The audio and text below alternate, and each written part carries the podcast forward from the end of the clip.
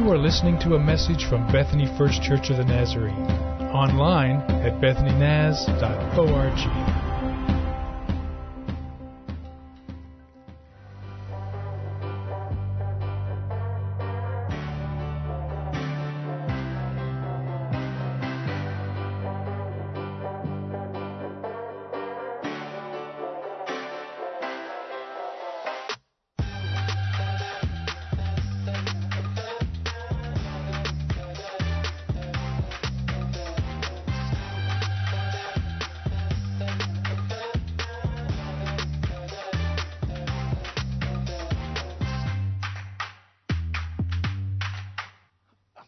guess buckle up, right? Uh, get ready. So, hey, so glad that you guys are here. Uh, you look good. That's half the battle.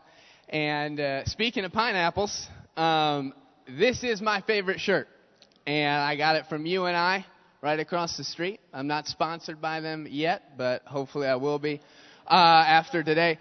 Anyway, yeah, we're super glad you're here. If uh, this is your first time, welcome. If this is your church home, we love you. Well, we love you if this is your first time as well, too. Um, but uh, we believe in Jesus. We're Jesus people. We talk about him. We think that, uh, well, that's why we get together. We're passionate about becoming more like him and about helping others come to know him. It happens best in community. We believe that. And uh, I also just want to real quick thank you. Uh, Pastor Chris and I, we have received so many encouraging letters and, and prayers, and uh, it matters. We appreciate that, and we thank you for that because it means the world to us, and we know the prayers are working for sure. So thank you so much. We are going into week four of hashtag influencer, okay? And so it's this idea of leading like Jesus. Leadership is ultimately um, it's influence, and so we believe that everybody has influence of something or someone in their life, even if it's your own self, right? And we believe that we can all develop a uh, kind of bigger capacity to lead well, and we think that that happens best when we follow the examples of Jesus. And so we're really excited about that today. So we're going to look at Jesus and we're going to see how he leads and how he interacts with the people around him. And we'll be learning from other people in the story as well, but it'll be in Luke 19. So if you want to flip through your scripture, old school style, or if you just want to read on the screen, that is fine too. Uh, what's happening is, if you back all the way up, I think it's chapter 14 uh, or 15, Jesus is beginning a multiplicity of narratives explaining why he hangs out with the people he hangs out with. The Jewish leaders and Pharisees are like, why are you doing what you do, Jesus? And so he says, well, let me explain it. And there's still a lot of kind of rebuttal and back and forth.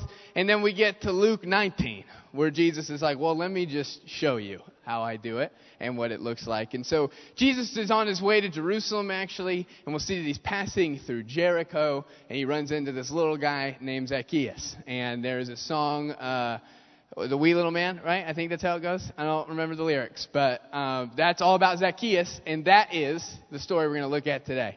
So, will you read along with me? Jesus entered Jericho and was passing through.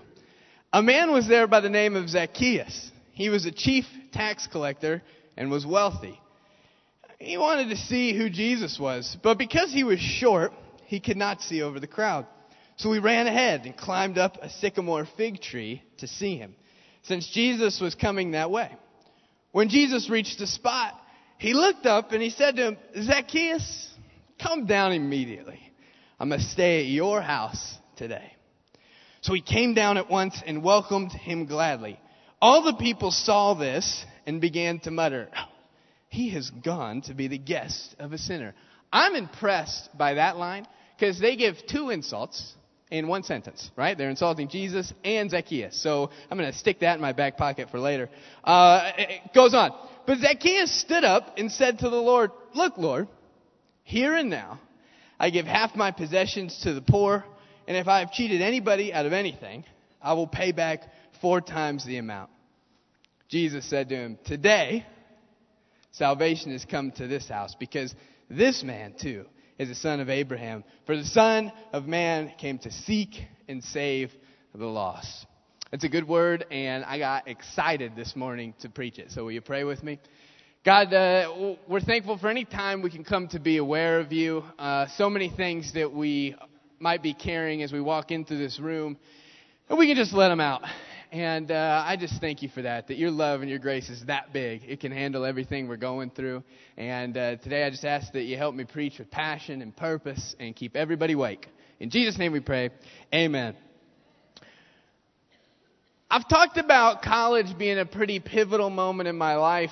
And um, I, again, I told you I was a terrible student, uh, but I got to college, finally figured it out. But some of my other dreams was that when I came to college, and I didn't even I didn't really know the culture that surrounded SNU, Southern Nazarene University. But I somehow fit right in because when I came, I was like, I will be married before I graduate. Okay, that was my goal. All right. There was a lot of reasons why I wanted to be married, right? Um, one major one, the walks and talking. Um, and uh, I'm talking about sex, kids. Okay, I'll just say it. Uh, I'm getting fired. Anyway, um, I came to college, was so excited uh, to find my soulmate, my number one, right? And so I expected to be married soon, really by 22. Like for real, like that was written in my diary. You're like, dude, this guy's a creep. Don't worry, the story gets creepier, okay? I, it's second semester of college. They let me come back for some reason. And two weeks in, I have not found my wife. So I'm like, what is the deal? what? Something in the water. And then I'm out to eat. I'm at uh, we had a diner. It's it was called Pops when I was there. And some of you might be familiar with it. Now it's like the 405. I don't know. It doesn't matter. It's downstairs in the Commons. And I was eating there by myself. And as I go to leave, that makes it even more sad. Like by himself. And as I go to leave, there she was heaven split open. Doves, right? Music. I didn't hear music per se, but I could feel it, which is even more important. So I see her. She's in sweatpants and a sweatshirt, so you know it was real, okay? I was like, oh my gosh, look at her. I can only see her eyes, but man, beautiful, right? Because it was winter, it's cold. So there she is. She's got beautiful blonde hair, and right next to her is this girl named Emma. No, I'm just kidding. It was Emma. Uh, it was Emma, right? But but I didn't know that, and so I turned around. I'm like, I gotta I gotta strategize. She's with all her girlfriends. She was on the volleyball team. I was a major dork, so I couldn't go up to them. I would just they would I would be humiliated. Okay, so I got to strategize. I got to find somebody else to go up to her for me, and so I turn around, and as destiny unfolds itself, right? I meet this the first person I, I grab. I say, hey who is that? Point like no shame, pointing right at her. And he goes, oh, well that's Emma. I, I grew up with her in Ponca City. I was like, praise ye the Lord, hallelujah. Like, so I was like, this is it. So I was like, well, and then I asked the all important question, right? It didn't matter because I would have overcome it. But I said, hey, does she have a boyfriend? And he goes, actually, they just broke up in November and it was February and I was like, I will serve you forever, God. Thank you. Like, you're doing amazing things in my life already, right? And so Heart Pal was just around the corner. It's this moment where uh, it gives us uh, weird Christian kids an opportunity to go on a date, right? Like, and find that person we're going to marry before school's over. And so we dress up nice and uh, we go to the art museum. We're all fancy, right? And of course, Emma has a date. And uh, I found this out through our mutual friend who I was like, hey, just sprinkle my name in there, send her pics of me in the gym, whatever. You know, I don't want to be pushy. Just make me look good, okay? And uh, so she, of course, has a date. No surprise to me. And my friends are like, you still need to go to Heart Pal. I was like, okay. So I've never been one afraid of dressing loud. Okay, so I was like, Heart Pal, this is a great opportunity to really peacock, right? So I uh, put on the biggest, brightest purple shirt I can find. We tried to find a picture, but I'm pretty sure I burnt them all. Um, and I'm wearing, like, it's buttoned down to my belly button. Like, it's just, like, I thought that was a good look. Not. Uh, I'm wearing a big chain, and to make it worse, we had a dodgeball tournament that week. It was just days before. So I had shaved a big mohawk into my my hairdo, and I had racing stripes, and I thought I looked great. Uh, but even when I saw the picture, like the next day, I was like, ooh. And and so I go to the museum, and so I'm like, all right, well, I'm not dating her. I'm not on a date with her, so I'll just stalk her. That works, you know? And so the whole night I'm following her just far enough to where she can hear my laugh, you know, like looking at, you know, trying to see if she's looking. And uh, I'm talking to people I've never talked to before in my life. And uh, they're like, "Who are you?" I'm like, it "Doesn't matter. She's walking by." Like, and I picture it like, and maybe this is getting really deep, but like uh, like a Scooby Doo, you know, where like there's a painting of people and my eyes are the ones like watching her. Like that's how it was all night, for real. Like there was elevators that crossed, so like if she's coming down, I'm going up and like grabbing her hand, you know. So as the night goes on, I'm talking to people, some of my guy friends, and I'm like, or well, some of my girlfriends first, and I was like, hey, do you think that I should introduce myself? Like tonight's maybe the night, right? And they were like, no, no, no. In fact, you need to change immediately and then wait until she's not on a date with somebody. Like, you can't ask her out tonight or at least tell her who you are. Like, don't do that. That's rude. I was like, okay. Friends, guy friends, should I go ask her out? They were like, yes, yes, do it. Make sure we're watching, please. And I was like, enough said. All right, you know, that's all I needed. One person would have been enough, right? So, the night's winding down. It's true story, 100%, not fabricating any of it. Emma and I both told this story separately once, and it just merged perfect, okay? So I'm going to get my jacket, so I walk by him, you know? And so I'm like, all right, I'm going to come back, and that's that's when I'm going to attack. Like, that's the language I use to ask you out. Attack. So I get my jacket, and they're standing. There's four of them. It's her and her, her other friends. They're together on their date. And I was like, all right, this is what I'm going to do. So I go, I reach around her date. So he's standing here. I'm like, I can almost smell him, you know. And I grab her hand. She turns. We lock eyes. And I was like, my name's Timmy. And I'm really tired of not talking to you. I really said that, okay? And she goes, uh, I'm Emma. I wish I would have done this next part. I didn't, but I wish I'd have been like, I know, and just left, you know, like, and just, like left it there. I didn't. Like, I got super, immediately super nervous, and I was like, uh, um, uh, see you around, and left. My voice probably cracked, you know, it's already high and nasally, and so then it sounded even worse. And so I leave, but I was on cloud nine, man. It was the riskiest thing I've ever done in my life, and it paid off, huh? We have a picture, in case you haven't seen her. That's me. There he is. There we are. So, like, even when I was looking at these pictures, I was like, oh, I would have never married me. Like, I, I really won. Um, and uh, uh, so I introduced myself, and we actually go on our first date, and it takes a year. She friend zones me uh, immediately. She's like, "Yeah, no chance, buddy." And so for a whole year we're just friends. But finally, you know, the notes and the calls, and when she let go of the restraining order, then I finally got to propose. But it was risky, man. It was it was so risky. And what do we know about risk? Usually, risk comes with a pretty great reward, right? And uh, that's why we're willing to do it. I think that the thing about risk, it either keeps us from doing awesome stuff, or is make, makes the stuff we do awesome. Right? That's what risk is. It's just a, it's just kind of a variable that if we don't do it, okay, well it makes sense, a little risky. If we do do it, succeed, then it was awesome. It was great, right? I think life is full of risk. Maybe it's uh, it's getting new shoes, making sure that they look good, that they fit, that your feet aren't going to be all messed up in a week, right? Like that's kind of risky. Not not a super high risk. Uh, maybe a high risk for some of you is eating too much cheese, right? That could really be too high of a risk for me. I can't drink any water past 6 p.m. or I'm up all night. Okay, like it's big risk for me. But if I'm thirsty, I got to do it, right? So just cross our fingers it doesn't become a waterbed, right? So that's a little little bit of risk.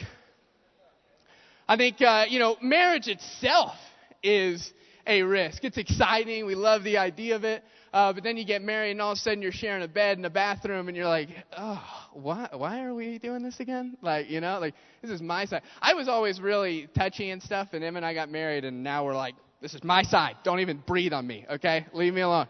Keep your cold feet over there, okay?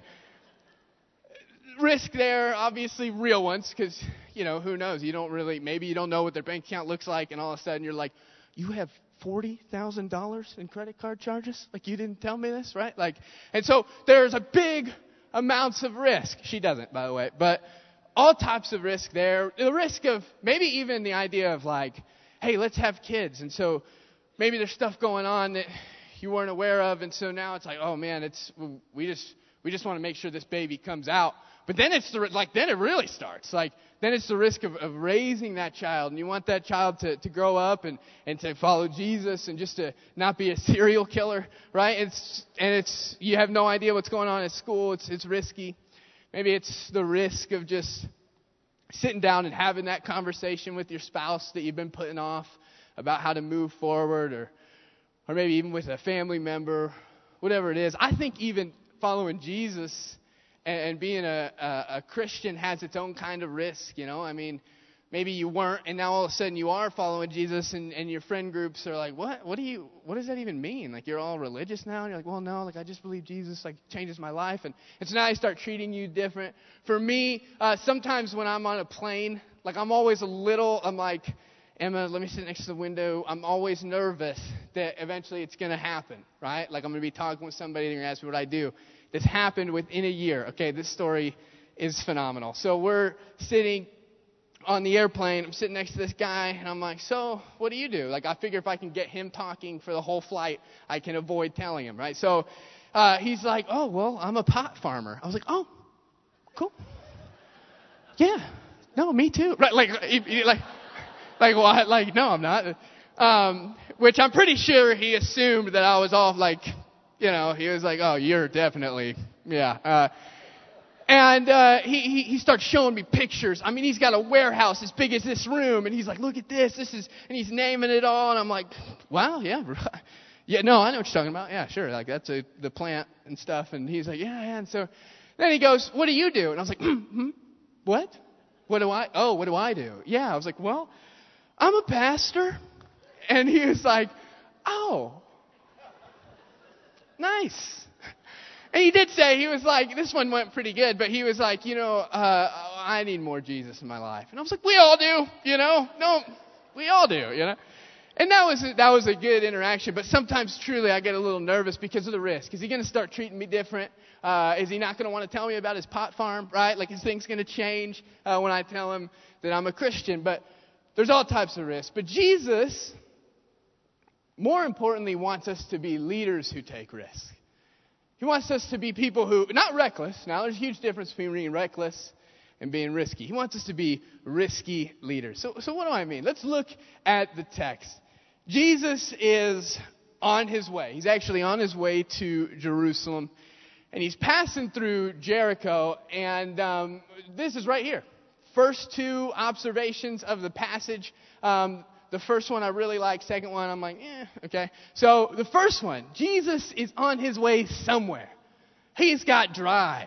He's got determination. He lives a life of purpose. He is headed somewhere. I'm like, oh, I can get on that train, Jesus. Like, I am so driven. Like, I have hit our coffee table with my knee so many times because I'm just so excited to get to the next task. Like, that I don't even care what's around. Like, I, and that's where the reckless part comes in, right? But Jesus is someone who is, he's got a goal. He's got a place he's headed to. Now, again, in our culture, that's like, yeah, like if you only sleep three hours a night to, to, to make a living for your family, that's worth it. Get, get yours. Go, go grind it out. Like, don't let anybody stop you. Keep working. Uh, blow anyone over on your way there, whatever it takes. But Jesus' goals and his destination is a, is a whole lot different. Jesus is actually on this journey towards the most painful and the most amount of suffering and, and really uh, rejection he has ever faced in his life. That's his destination. That's where he's headed. Usually I'm like, ooh, I want to get to relaxation, comfortability, more zeros in my bank account. Like I like like the long way, not zero zero, right? Like Jesus, I like ooh, pain. But Jesus, the difference is his destination always has to do with others. It's always about who am I going to help? Who's hurting? Who's broken? How can I get there to lift them up? That's how Jesus picks the destination of his leadership. And so, on his way there, there's also another part of his leadership that stands out on the journey. For me, when I have a destination, I will do whatever it takes to get there as fast as I can, avoiding you. Okay? Like, uh, in fact, this is, this is true and it shocks a lot of people. Uh, I took the test. I'm an introvert. Okay, I know you don't believe me uh, because of the amount of energy that I throw off. Okay, but I love being home, uh, reading by myself, whatever. Like I am just, I enjoy being alone. That kind of refuels me. So then I can come out and, and spend time with people. I love that.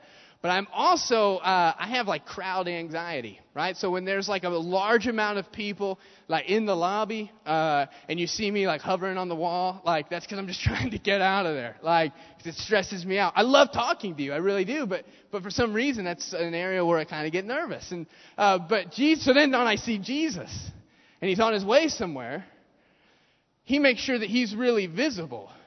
Why? Well, because usually when people are able to see you and they see that you're visible, they just assume that you're available, right? And usually I'm like, yeah, that's why I try to go unseen. But Jesus is like, no, no, no, be visible, be available. That's exactly how I want you to lead. Even when you have that destination, that goal, you're on your way somewhere, still be open. Listen, look for people who might be wanting just a little bit of love, want to have a nice conversation with you. Be willing to just slow down a bit, which is really hard for me to do.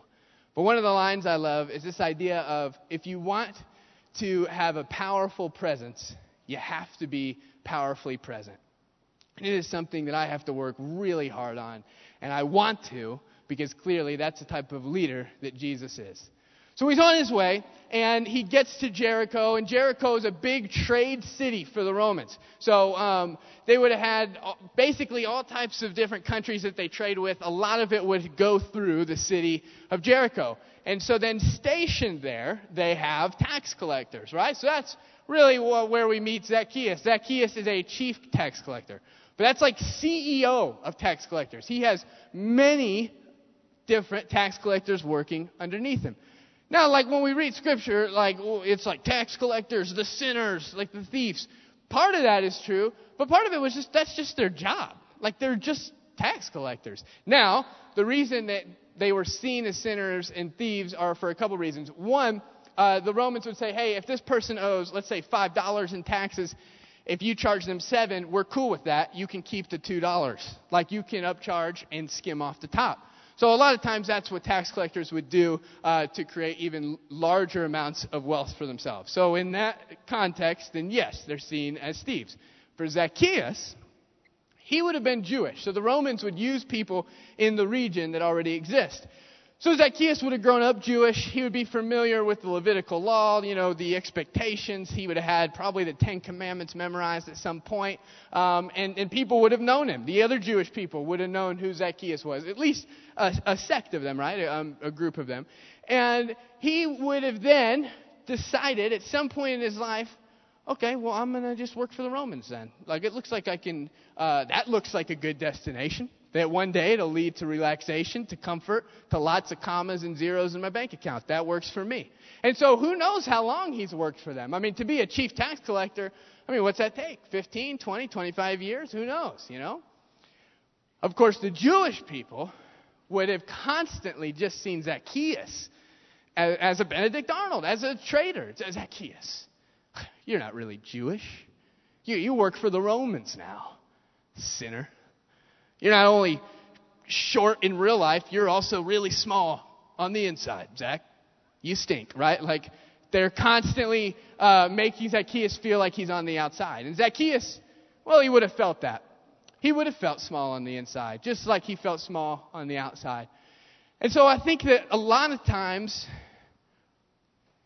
when we feel small, we want to do things to, to self elevate, do things to make ourselves look bigger, to look more powerful, to look more uh, like we have more authority, right? Like, and you could go, you know, one route where it's social media, you know, it's always posting the best pics. I love doing that, right? Uh, but if we're not telling people about, hey, I'm also working through this. If I don't have a small group or a Sunday school class where I'm talking with people like, hey, I know that vacation looked awesome, but we fought 96% of the time, okay? Like, we need to be open about it. And, and so Zacchaeus, when he's feeling small, he's going to be doing things to try to make himself bigger. Seem like he has more authority, more power. So he climbs a tree. Again, something I think that we'll do to try to make ourselves look better. But what happens when Zach does this? So scholars say that at this season, at this time of the year, Zacchaeus would have climbed up, and, and this sycamore tree would have been in full leaf. So it created a, a covering, a, a sort of camouflage for Zacchaeus. And I was like, oh my gosh, that's exactly what happens to us. That's what happens to me. When I try to make myself bigger on my own, I actually end up putting more walls up, more masks. And so what I'm doing, I'm trying to, to actually get more people around me, to be more liked. But in turn, I'm actually pushing people away because no one really knows the real me. And I think that happens to so many of us Christians. Just, just trying to do the right thing, but we get swept up. And I mean, if they find out that I did that, if they know about my past, if they know about the bankruptcy, about the divorce, I'll just stay up here. I'll stay covered up. So Zach's up there in the tree, and years of people just looking down on him. It makes sense, right? He wants to do what he can to make himself not feel so small.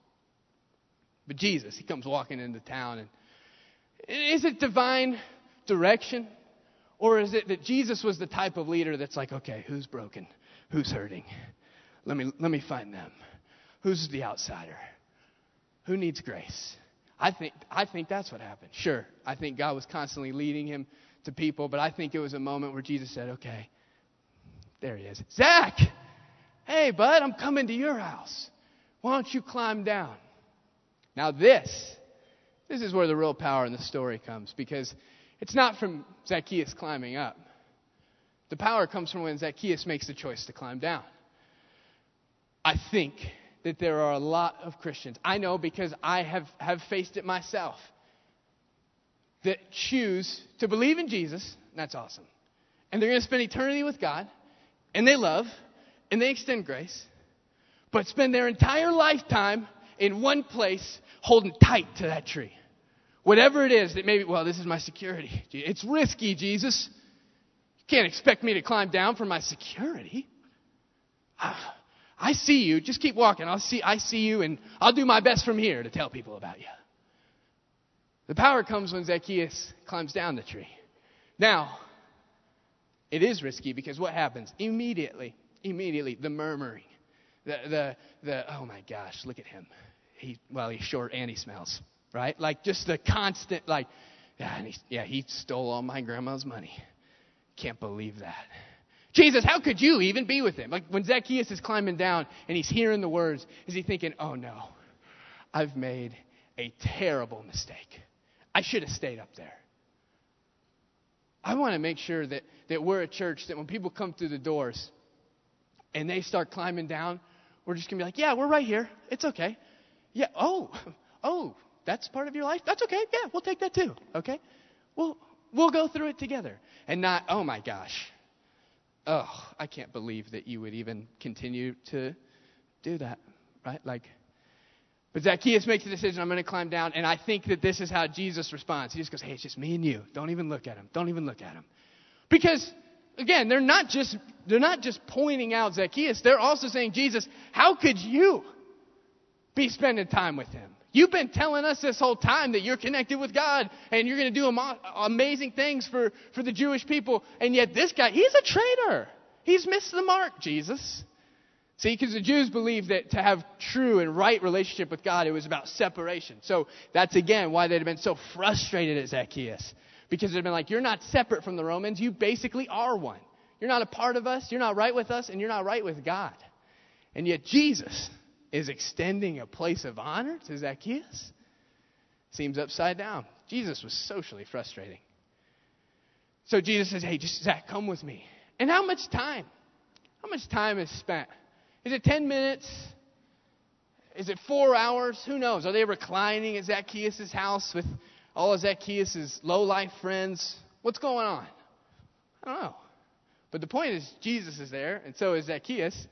And then Zacchaeus says this Look, Lord, here and now, not tomorrow, not next year, not someday, here and now, I give half my possessions to the poor. And if I have cheated anybody out of anything, I will pay back four times the amount. Wow. That is incredible, Zacchaeus. But why all of a sudden? Because you knew the Levitical law. You, you knew your whole life you've been familiar with what you were actually supposed to do. So let's look at the Levitical law. It's Leviticus 6 4. I think we'll have it up on the screen in a minute. This is something, again, that Zacchaeus would have been familiar with. Okay, says this. The Lord said to Moses, If anyone sins and is unfaithful to the Lord by deceiving a neighbor about something entrusted to them or left in their care, or about something stolen, or if they cheat their neighbor, or if they find lost property and lie about it, or if they swear falsely about any such sin that people may commit, we got to hit all hit them all, right? Uh, when they sin in any of these ways and realize their guilt, they must return what they have stolen or taken by extortion, or what was entrusted to them, or the lost property they found, or whatever it was that they swore falsely about. They must make restitution in full and a fifth of the value to it and give it all to the owner on the day they present their guilt offering. So, what, what's that saying? What's happening? The Jewish people believed hey, if I steal $100 from you, I need to give you back $120. That, that'll make us right, okay? So that's, that's their rule. That's their expectation. Zacchaeus would have known that for how many years? A long time. Enough to be a cheap tax collector, right? And then all of a sudden, just because Jesus shows up, he's like, yeah, that means nothing to me. I'm in a $400. four times that, right? Maybe four times what I stole. Oh, what? Yeah, and I'm going to give half my possessions to the poor. So I imagine the Jewish people, I mean, there's not a lot they can say about that. Like, if they're hanging around, they're like, okay, well, that's pretty good, yeah. So then this next part happens. Jesus goes, Today, salvation has come to this house because this man too is a son of Abraham. For the Son of Man came to seek and save the lost. Ben, you can start coming back up as we get close to concluding. If I'm in the crowd, I'm going to be like, Jesus, you can't say that. Today's salvation, it's cool. He gave money and he believes in you and he's moved by you all of a sudden. But you can't say salvation has come to his house. That, that's heresy. Why? Because the next part of Leviticus says this.